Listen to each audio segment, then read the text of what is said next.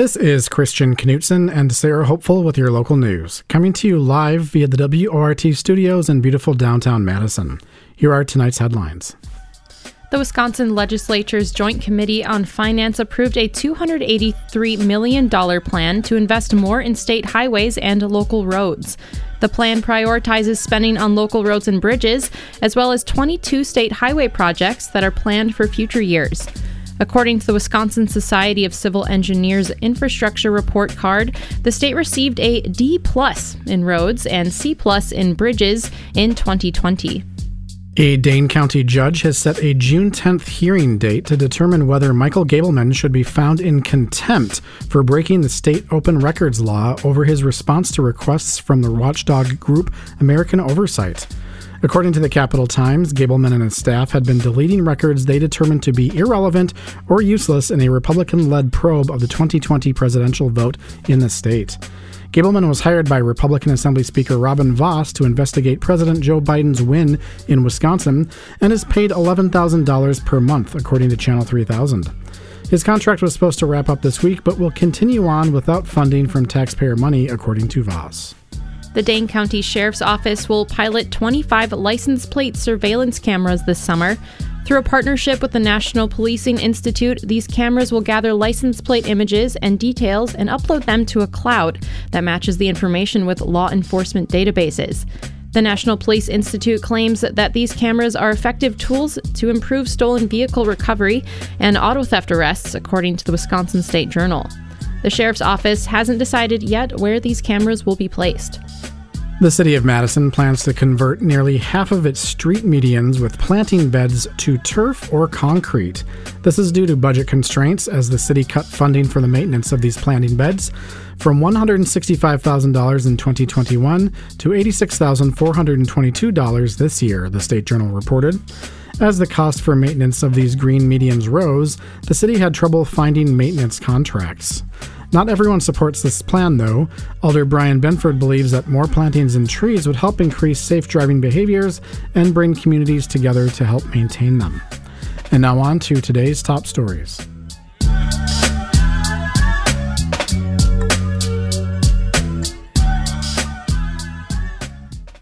A community board intended to bring more oversight and accountability to the Madison Police Department has been facing a lawsuit since last summer.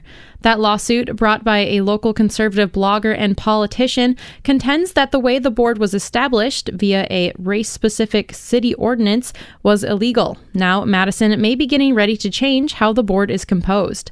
WRT producer Nate Buggyhout has more. Madison's Police Oversight Board is considering whether to change how the board is composed, and specifically whether to remove racial quotas from the board's membership from city ordinance. The change was introduced by Madison City Attorney Michael Haas, who says that, though the Police Oversight Board is free to discuss the new ordinance, the full Common Council will decide on the change. The proposed ordinance would slightly change the uh, language that the City Council originally passed governing how members of the Civilian Oversight Board are appointed. And essentially, what it does is take out a requirement that members come from different racial backgrounds, and it changes that language to say that the city will strive to obtain membership that includes individuals of, of those backgrounds. The Madison Police Civilian Oversight Board was established in 2020 after years of discussion and months of setup work. When the Common Council created the board, it wrote into city ordinance that the board must contain at least one black, Asian, Latino, Native American, and LGBTQ member. Additionally, the council also adopted an ordinance to have at least half of the board members be black. Last summer, local conservative blogger and former local politician David Blaska filed a lawsuit against the city, saying those membership requirements amounted to a racial quota. Blaska, a white man, said that he was discriminated against due to his race when he applied for and was denied a seat on the board. At the time, Blaska told WORT that the ordinance was unconstitutional. I can think of no other governmental body uh, at any level, state, federal, or local, that uh, bases membership on race. And there's a good reason for that. Blaska was represented in the lawsuit by the Wisconsin Institute for Law and Liberty, or WILL, a conservative legal firm. WILL argues that the ordinance, as written, is unconstitutional and violated Blaska's civil rights. Haas says that the lawsuit is still ongoing in federal court and no hearing date has been set. Haas says that attorneys representing the city have been in talks but have not reached any settlement in the lawsuit. Dan Lennington is Will's deputy counsel and the lead attorney on the lawsuit. He says Will would be willing to drop the lawsuit if the council removes race based membership requirements from city ordinance. And if it's passed on May 10th, uh, we will agree to dismiss our lawsuit in exchange for payment of uh, attorney's fees and, and, damages. And that will depend uh, on some further negotiations and reducing this to a, a settlement agreement. City Attorney Michael Haas. We did review it in light of the lawsuit. Uh, we believe there's a way to accomplish the same goals that the City Council has without having language that might be you know subject to a court challenge. The ordinance co-sponsors, including alders Yannette Figueroa Cole, Juliana Bennett, and Madison Mayor Satya Rhodes Conway, declined WORT's request for comment on the matter, saying that the ordinance change was a legal matter to be handled by the city attorney. The ordinance change is expected to go before the full council on May 10th. Reporting for WORT News, I'm Nate Wuggy Last week, the family of Quadren Wilson met in downtown Madison to ask why they still have received no information as to why he was shot multiple times by state law enforcement. WORT reporter Greg Jaboski has more. On Thursday, on Capitol Square, a group of activists and members of the family of Quadren Wilson met to demand action into the investigation of the shooting of the 38 year old Wilson. A little after 8 in the morning on Thursday, February 3rd, at American Parkway and East Park Boulevard in East Madison, Quadren Wilson, an unarmed black man being monitored under custodial supervision, was in a car that was slammed in the front and rear by 21 law enforcement officers from five different state and local agencies and shot multiple times in the back in what the Dane County Sheriff described at the time only as an officer involved shooting. Weeks later, the identities of the two officers who shot Wilson were identified as Mark Wagner and Nathan Pesky, special agents of the state's Department of Criminal Investigation, or DCI. The family of Quadren Wilson says that in the over two months since the shooting, they've heard of no further action being taken into its investigation beyond the identification of the officers involved. King Rick an activist who has acted nationally and has stayed in Madison to help the family with its case, had this to say on Thursday. We are here today to continue our fight demanding justice for Quadren Wilson. He has been shot in his back numerous times. He has contracted many infections while incarcerated at the Dane County Jail. The report was done months ago, weeks ago, sitting on the DA's desk. Norm Morris, Quadren Wilson's father, is disturbed by what he sees as the lack of response by law enforcement officials. And nobody said sorry to us yet. They ain't told us nothing yet. It's like a conspiracy to me. Members of Wilson's family commented on what they saw as a stark discrepancy between how Madison and Dane County law enforcement had widely publicized the April 4th homicide of Daryl Collins Jr. outside of Dane County Jail. While joining in the condemnation of the murder of Collins, Wilson family members said they don't feel that the publicity and calls for punishment in that case should have been any more intense than when it was police doing the shooting. Here is Maine Morris, Quadren's brother, speaking on Thursday. Thing is, why did they quickly put those guys on the news? Why did they quickly call call it assassination. What was the difference from what the cops did to my brother than what the kids did to that guy downtown? There was no difference. That's the same way they did my brother. The only thing is my brother lived. So why are those people being exposed and charged so quick and these DCI cops are still on the couch at home? That was Maine Morris, brother of Quadren Morris, who was shot by DCI Special Agents Mark Wagner and Nathan Pesky in East Madison on February 3rd. Although law enforcement did not release charges against Wilson at the time of the shooting, he has since been charged with fentanyl distribution. That case is being tried in the Dane County Circuit Court. At broadcast time, we have no further word from Dane County into the investigation into the shooting of Quadren Wilson. For the 6 o'clock news, I'm Greg Jaboski. Frigid winter like temperatures are chilling Madison again after a warm and sunny weekend. WRT weather producer Caitlin Davis has more on what to expect into the evening. Cars and houses are switching from air conditioning back to heat as a cold front makes its way through after the beautiful sunny weekend. The high for today is 34 degrees below Saturday's high of 80 here in Madison. Temperatures are currently sitting at right around 43 degrees with a continued partly cloudy condition. Some mixing of gusty northwest winds will bring some partial sunshine into the evening before the sun sets. Winds are consistently sitting at 11 miles per hour coming from the north. The wind chill leaves temperatures to feel about 5 degrees shy of the actual outside temperatures.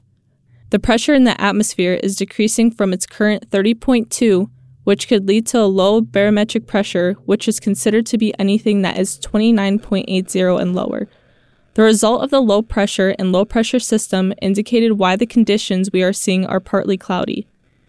The humidity in the atmosphere also dropped from the weekend and are currently sitting at right around 43%.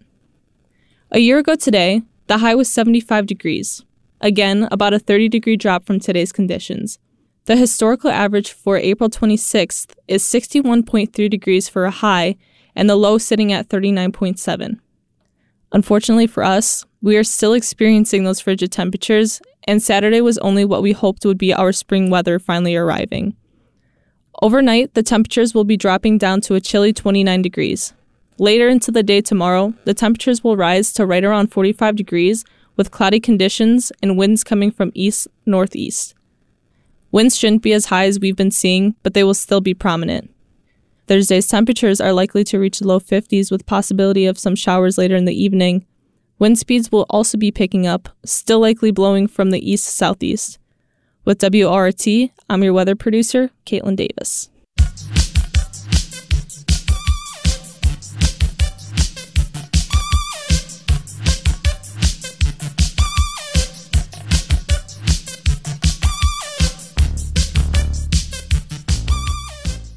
It's now 6:18 p.m. and you're listening to the live local news on WORT. According to the Centers for Disease Control and Prevention, black infant mortality rates in Wisconsin are the highest in the nation. To address this issue, the Dane County Health Council teamed up with the Foundation for Black Women's Wellness to launch a new program to assist black women and birthing persons. The program, called Connect RX, aims to connect black mothers with medical and community resources to assure the health of their children. To learn more about the program, WORT producer Nate Buggyhout spoke with the founder, CEO, and president of the Foundation for Black Women's Wellness, Lisa Peyton Caire. So, Lisa, what is the foundation of Black Women's Wellness? And then, sort of going from there, what is your new program, Connect RX?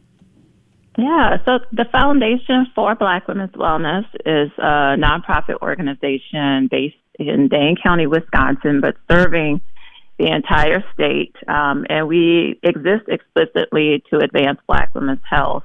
So we do our work through many channels. Uh, we do a great deal of direct service work to Black women in Dane County uh, around health promotion, education, as well as leadership development, advocacy work uh, to advance policies and system level practices that truly promote and advance Black women and, and work to undo and dismantle uh, the longstanding health and birth disparities that we've experienced uh, in Wisconsin uh, for decades now around Black women's health. Um, and the project that uh, we're speaking about today, Connect RX, uh, Saving Our Babies, is really an outgrowth of, of that level of work and partnership that we've been doing now for a decade to really change the landscape of Black women's health in Wisconsin. Connect RX. What is Connect RX? What will it do for uh, Black women? Yeah, so what's important to understand about Connect RX is that we had a press conference last week at the Foundation for Black Women's Wellness with our partners at the Dane County Health Council. Um, Connect RX is one piece of really a broad, multi year truly unprecedented partnership between our four major health systems in Dane County, along with partners United Way, uh, Public Health Madison Dane County, Access Community Health Centers, which is our federally qualified health centers, and the Madison Metropolitan School District, who all together uh, form the Dane County Health Council, which has existed for about 20 years. And so, uh, we created this partnership called the Saving Our Babies Initiative in 2018 uh, when they asked us to come to the table as a trusted community partner connected to Black women in community who are the most impacted by this issue of birth disparities. And after nine months of doing a very deep analysis of the problem, of the root causes, by talking with over 300 Black mothers, women, men, fathers, childbearing age youth, um, along with our partner, Equity by Design, who's also a very respected uh, organization, we listened to Black women, we listened to Black community, and we generated a report uh, called the Saving Our Babies Report that really chronicles, if you really want background information, all the stats, data on the true root causes as spoken by community and through our own analysis of system structures and community voice. Uh, we compiled all of that in the Saving Our Babies report. Um, and there were many recommendations in that report that came forward, and care coordination was one of them.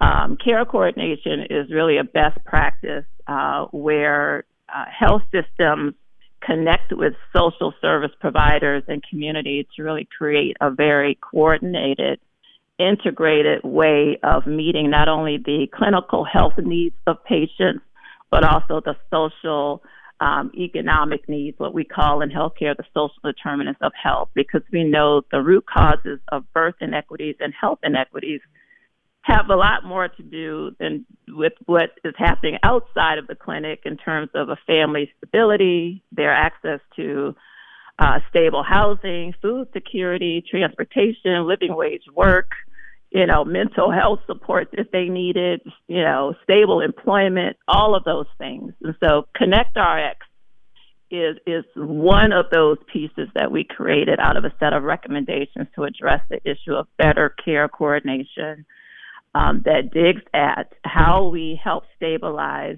the families of Black pregnant people, mothers birthing people here in the county who we know overwhelmingly and disproportionately face social and economic barriers that have been well chronicled in a massive number of reports that I'm sure you've reported on in the past, race to equity, and other reports that have shown uh, the vast uh, existence of racial disparities, health, education, economic, justice system, whatever it may be. So ConnectRx is an integrated care coordination network or model that we've built specifically to meet community needs here in Dane County among pregnant uh, Black women and birthing people. And it uses existing electronic health record technology um, that is, you know, produced by uh, you know, Epic systems, which everyone knows, existing technology, but with a new twist that we designed as a collaborative between the Health Council and the Foundation and our partners that bridges healthcare, social services, and trusted community based organizations into this closed loop network um, that really helps patients secure their health, medical, and non medical needs. And all of this screening for what the patient needs happens within the clinic, but then they're referred out through this electronic system to providers, including community health workers, doulas, and other organizations to help them rapidly uh, address some of those other social and economic barriers that came forth in that screening process uh, within the clinic. And of course, it also coincided with Black Maternal Health Week, which happened just before you announced this, I believe, about two weeks ago. What is Black Maternal Health Week? And can you tell me what you guys did for Black Maternal Health Week there? Well, to sum it up, Black Maternal Health Week is a national observance um, that was uh, launched five years ago by another powerful Black woman led organization, the Black Mamas Matter Alliance uh, which sprang forth to really address this issue, which is a national issue. So, as you're hearing me talk about uh, the crisis of Black maternal and child health outcomes in Wisconsin, uh, it's mirrored across the United States, and it's a persistent issue that all states have been uh, working to address um, for decades, but again, with overwhelmingly uh, alarming outcomes in Wisconsin. Um, so when we uh, recognized that movement several years ago. We began to observe it here with intention in Wisconsin and in Dane County to really move the conversation forward on our local efforts. And it really is a week to really delve into the issue uh, to bring greater visibility, awareness,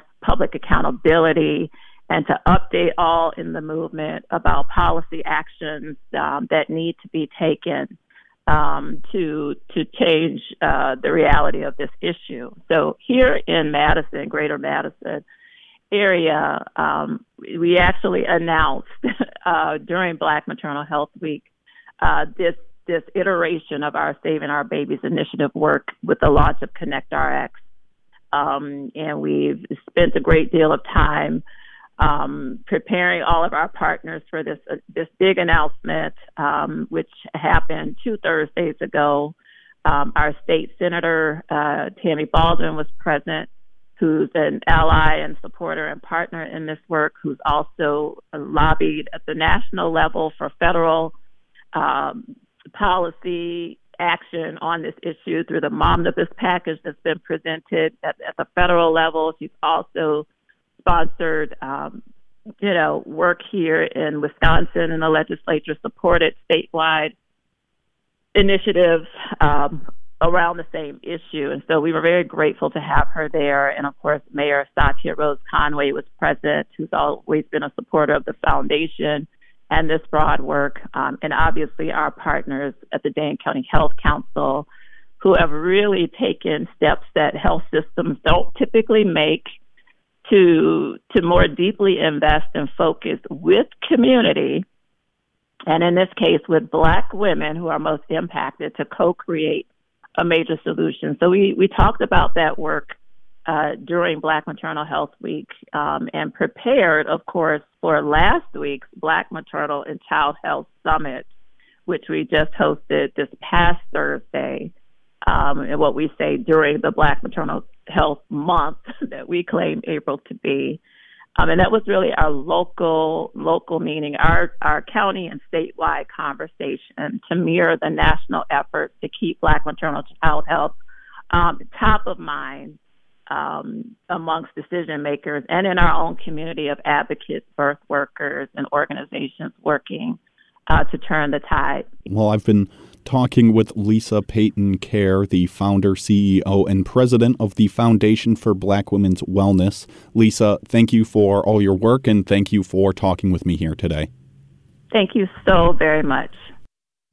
You're listening to handcrafted local news here on WORT. Stay with us. We've got a lot more stories for you coming up in the second half of the show. Cardinal Call dives into student government elections at UW Madison and looks at three candidates running for ASM chair. Wildlife Weekly shares the story of one longtime and very small resident of the Wildlife Rehabilitation Center. And Radio Astronomy gazes into the accomplishments of amateur stargazers. But now we'll take a quick break and then check in on some world headlines. Back in a flash.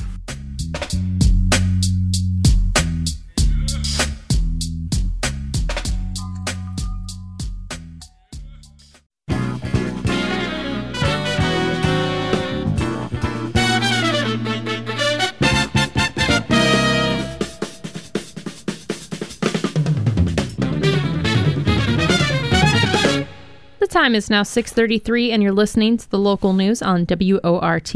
I'm Sarah Hopeful here with Christian Knutson. Thanks for joining us. Every Tuesday, we check in with the editorial staff over at the Daily Cardinal, one of UW Madison's student newspapers, to learn the latest news from campus.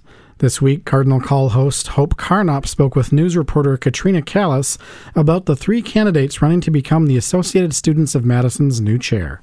I think that it'll be really interesting to see whoever gets elected, um, like how student council will change from this year to next year.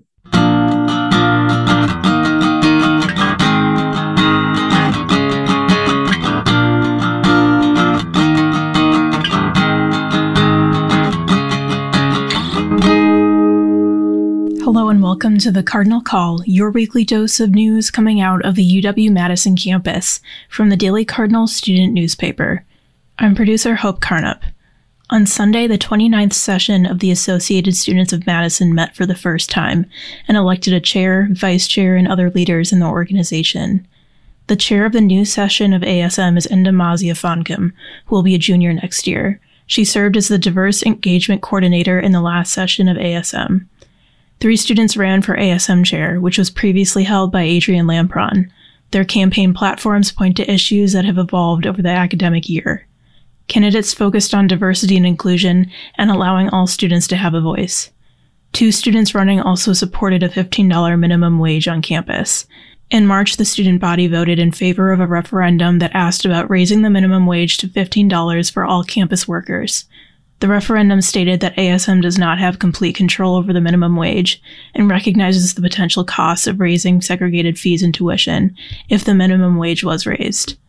One student also focused on affordable housing, including expanding student cooperative housing like Zoe Bayliss, which is set to be displaced by the new Levy Hall building.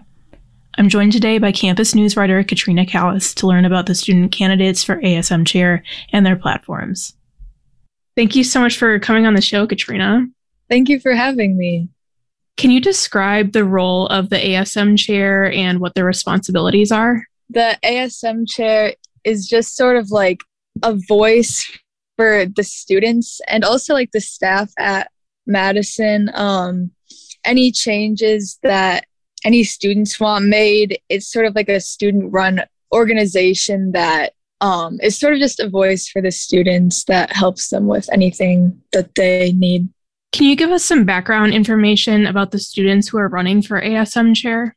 The um, junior Stephen Shit, he, he would be a senior next year. If he was elected, he would be the first international student to be elected to this position. So he really just wanted to make a statement with that. And so he worked really hard to um, campaign and work with the student council already to prepare for um, that position if he were to be elected.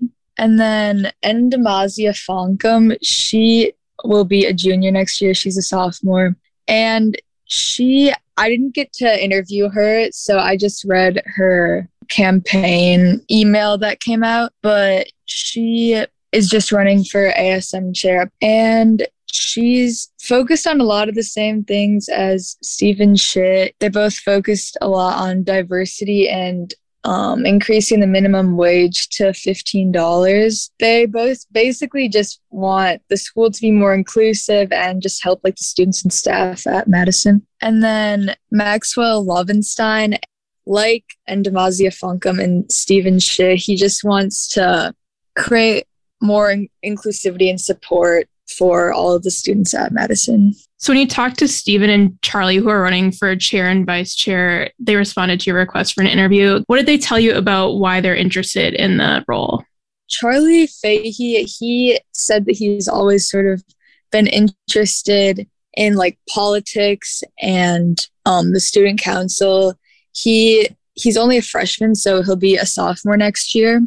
At his high school, he was involved in the student council, and so he just found found out about ASM before he came to Madison and just became interested in it. And then Stephen Schitt actually had a really interesting story as to why he wanted to be part of the student council and run. He said that one of his friends or someone on the student council had made a comment about why he would be like why would he be on the student council because he's not even from America so he thought that was really odd. So he sort of said that out of spite, he decided to join the student council and then he just got really interested in it from there. Yeah, as you mentioned, he would be the first international student elected to this role. What did he say about that and about his plans to work on diversity and equity on campus? So he talked about how he thought that Madison sort of focused on just like one or two minority groups on campus.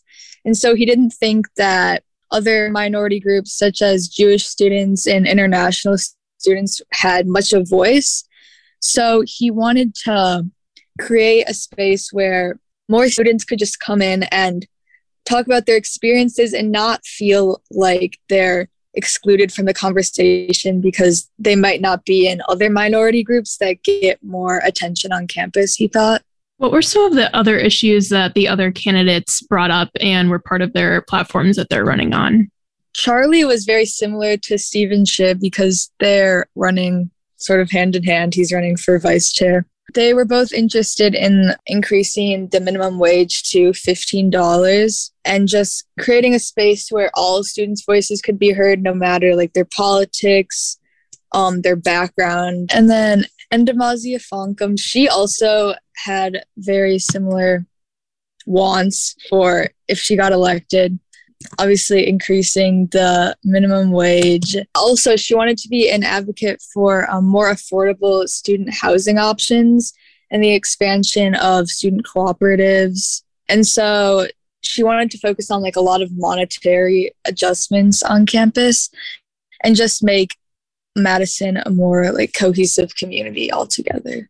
Is there anything else you think listeners should know about your story and the students running for ASM chair?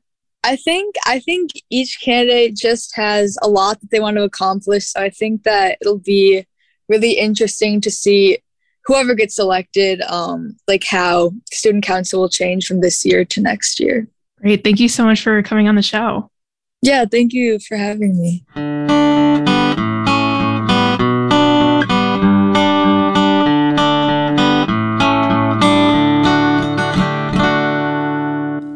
Campus news, Speaking of Zoe Bayliss, UW Housing offered the cooperative a space in Phillips Hall, according to an April 11th email statement from Assistant Vice Chancellor of University Communications John Lucas. The plan would include renovating part of the first floor of Phillips Hall to make space for 34 residents in a cooperative community. Phillips Hall is located in the Lakeshore Residence Halls community, while the current Zoe Bayliss location is at the intersection of Johnson and Park Street. Phillips Hall is also home to the Open House, which is a learning community for LGBTQIA and allied students.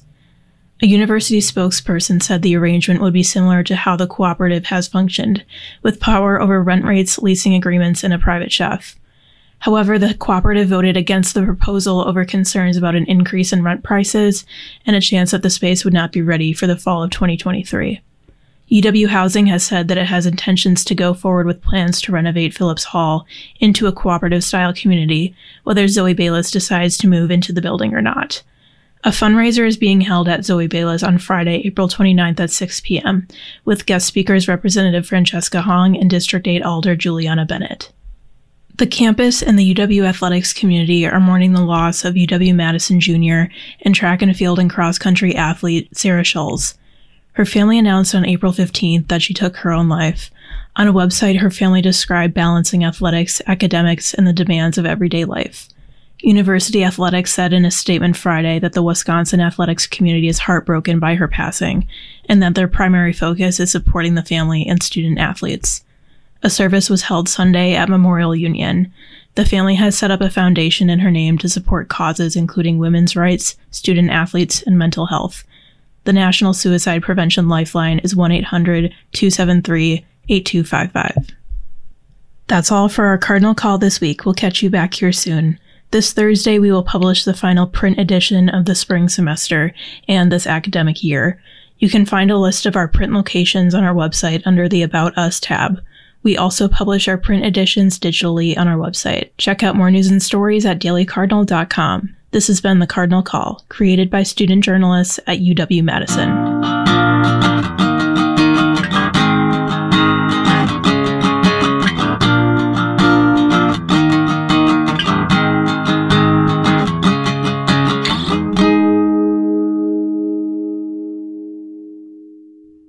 Tonight on Wildlife Weekly, feature contributor Jackie Sandberg tells us all about one longtime resident of the Dane County Humane Society's Animal Rehabilitation Center, the red headed hummingbird.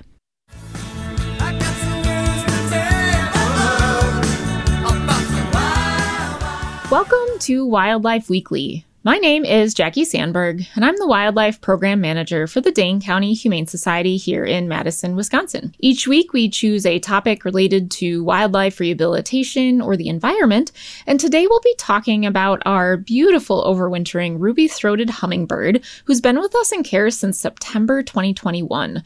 So it's been a while for this bird, and I know we've given some radio updates about how we might overwinter hummingbirds in our care, but I thought it'd be fun to kind of talk about this patient in particular particular and kind of go through the process of what we saw as rehabilitators when he was first admitted, um, and then also talk about their migration because we are getting so close to the point of release for this bird, and it's kind of exciting to see the new arrivals that are coming in here for the state of Wisconsin. So, ruby throated hummingbirds are our most common hummingbird species that are found here in the state. Normally, I'd say the only one, but we have had a few rare hummingbirds that have come through, which we might consider accidental or off the path of migration. But this little hummingbird, of course, was probably on its way to migrate to Central America or Mexico, which is where most of our hummingbirds will go to. Their northern areas and their breeding grounds are in the southern US for the most part, but they will definitely migrate a very long distance, which is pretty amazing. Their distance actually can show that it's as much as 23 miles in a single day, which can you imagine? I mean, I, I can run like two miles and that's about it. Tiny little hummingbird to go 23 miles in a day. That's incredible. So we had this little hummingbird who was admitted in September. Um, it was patient number 2,258 for the year. And we do track those every year for admission. Every animal gets its own identification number, and that starts over in January, the first of the year. So this little hummingbird weighed 2.72 grams on admission, which is pretty light for a hummingbird. Uh, generally, in normal ranges, we'll see between three and four grams, which is incredibly light. And its attitude was really depressed. You know, a few periods of higher energy and activity as the day went on. And then we did notice that, of course, it was a male hummingbird by the red throat feathers that were molting in, but only a little bit.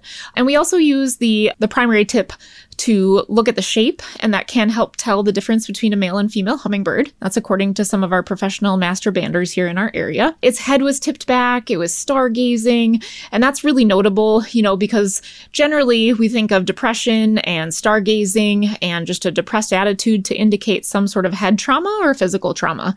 So the guess was that it was probably a window strike, uh, maybe saw a reflection or got close to a feeder on a window somehow, but, you know, missed. Um, it's kind of difficult to say what distance that could have been nearby or if it just saw a branch it wanted to land on.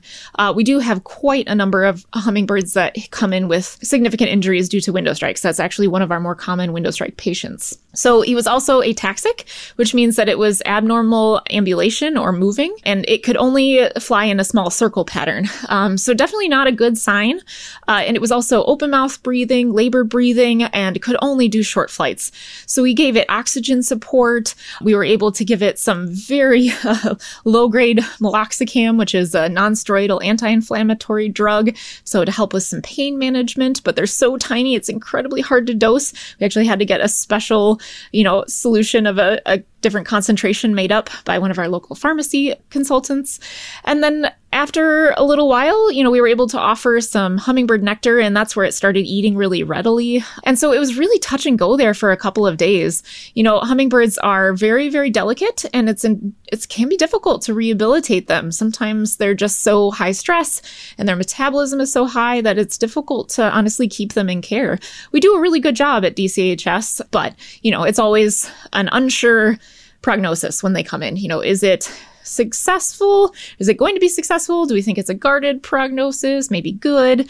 Well, in this case, you know, after a couple of days, then it started to regain some flight ability. It was still circling a little bit, but then we decided to move to a standard, you know, neurological recheck by staff every two days. And over time, it really did improve, which is great. And so even about four days later, we did notice that it was definitely still trending upward in a good way. And there was no obvious head tilt um, by the end of September. The weight was up just a little bit. It would still drop in some elevation and flight, and it was still struggling to fly very well.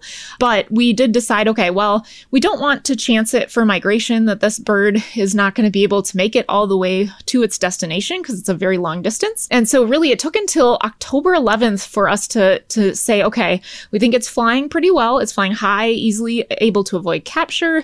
It wasn't flipping or circling, but that was like touch and go. That was like, okay, a couple days had gone by and there wasn't any abnormal symptoms that remained, and the weight had gone up to 3.28 grams, which is really, really good. With this bird, you know, obviously unable to fly well, their feather condition can be really difficult to manage and care because if they can't fly well, it means that they'll drop to the ground or they might hit some of their, you know, enrichment that's in the cage, and that can damage the tips of their feathers.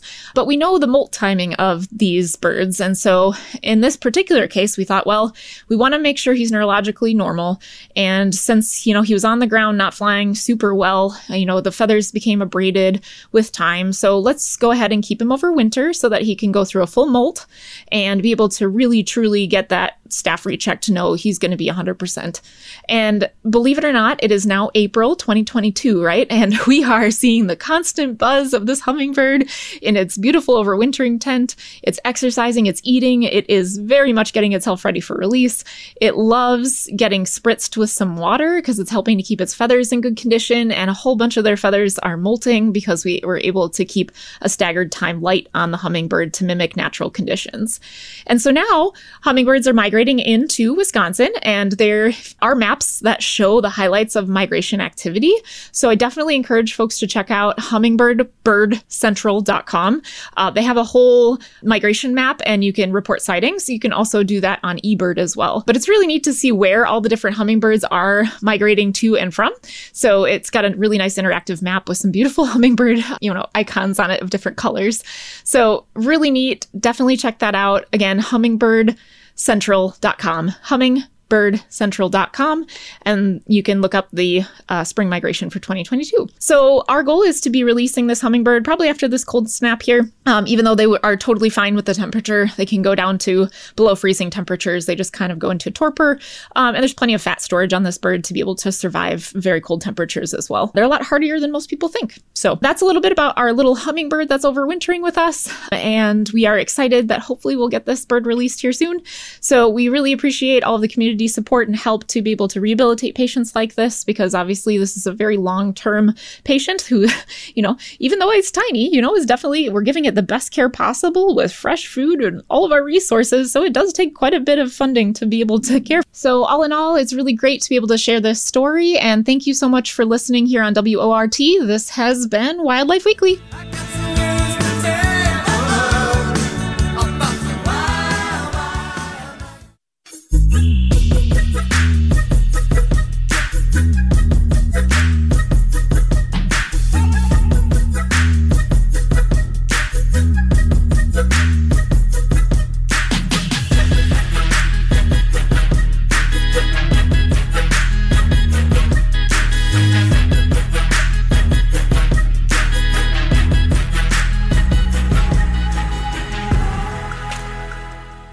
It's 6:51 p.m. and you're listening to the live local news on WORT. Break out your lawn chairs and your telescopes. On this week's Radio Astronomy, host Andrew Nine walks us through some of the major discoveries found in space by amateur astronomers.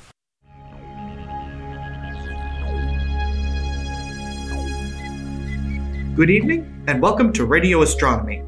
My name is Andrew Nine, and tonight I'd like to talk about something a little bit different to our usual fare amateur astronomy.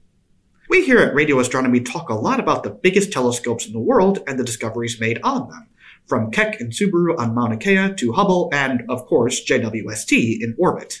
All of these telescopes have and will make incredible discoveries, but there is one major downside to these telescopes, and that is time.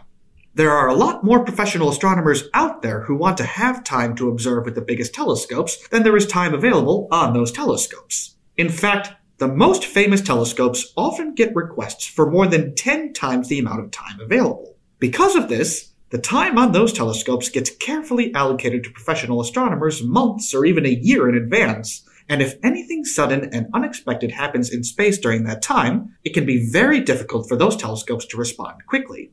This is where amateur astronomy comes in.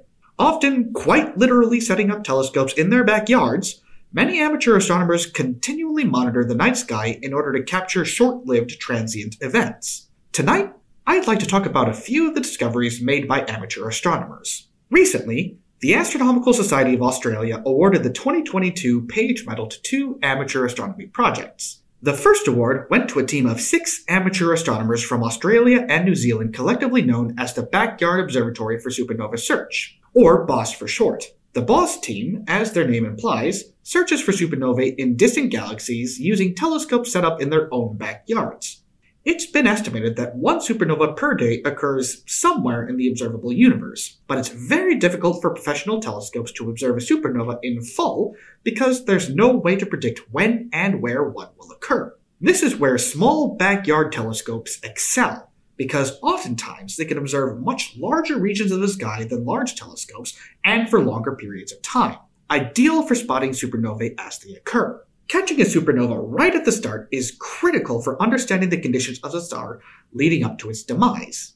To date, the BOSS team has discovered more than 200 confirmed supernovae and are currently looking for more. The second page medal went to a former mine worker named Trevor Barry, who used his own telescope to monitor Saturn. In 2008, Trevor found a white spot on Saturn that turned out to be a massive electrical storm.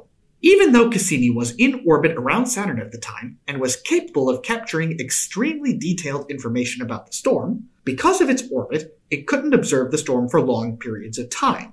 Trevor kept his telescope on the storm for seven months, the longest observed storm on Saturn, and he continues to provide valuable storm data to NASA based on his observations of Saturn, Jupiter, and Mars. Some amateur astronomers don't even need telescopes to make major discoveries there have been quite a few discoveries that have come out of Zooniverse, a citizen science project primarily operated by the University of Oxford and the Adler Planetarium in Chicago.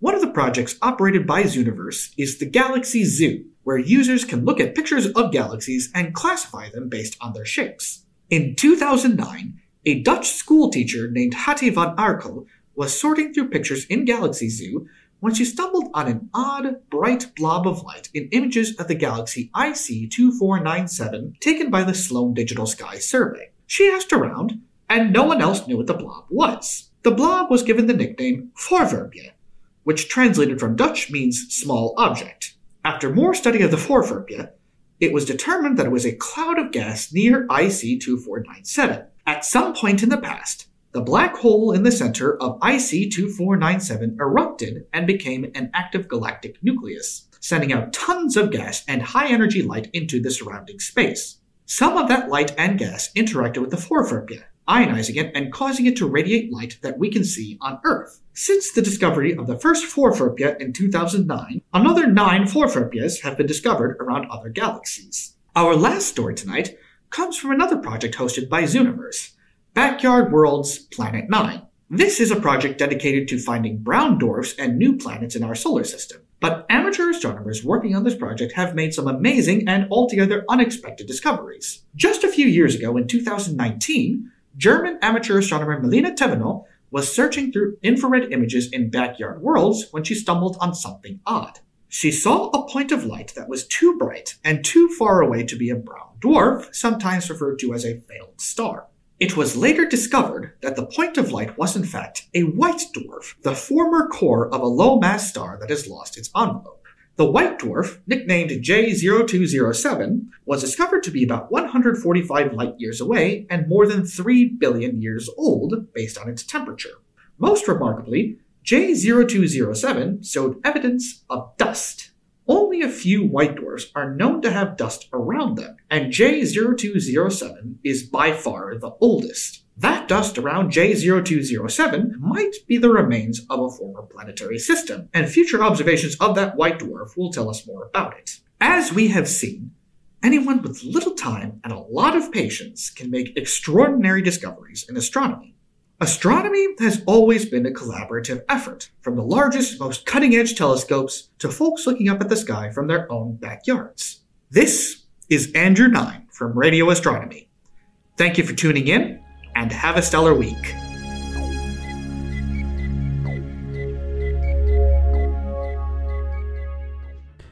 And that does it for our show. Thank you for listening to WORT's live local news at 6. Your headline writer this evening was Sophie Leahy. Your reporter tonight was Greg Jabowski. Your weather producer was Caitlin Davis. Special thanks to feature contributors Jackie Sandberg, the radio astronomy crew, and the editorial staff at the Daily Cardinal.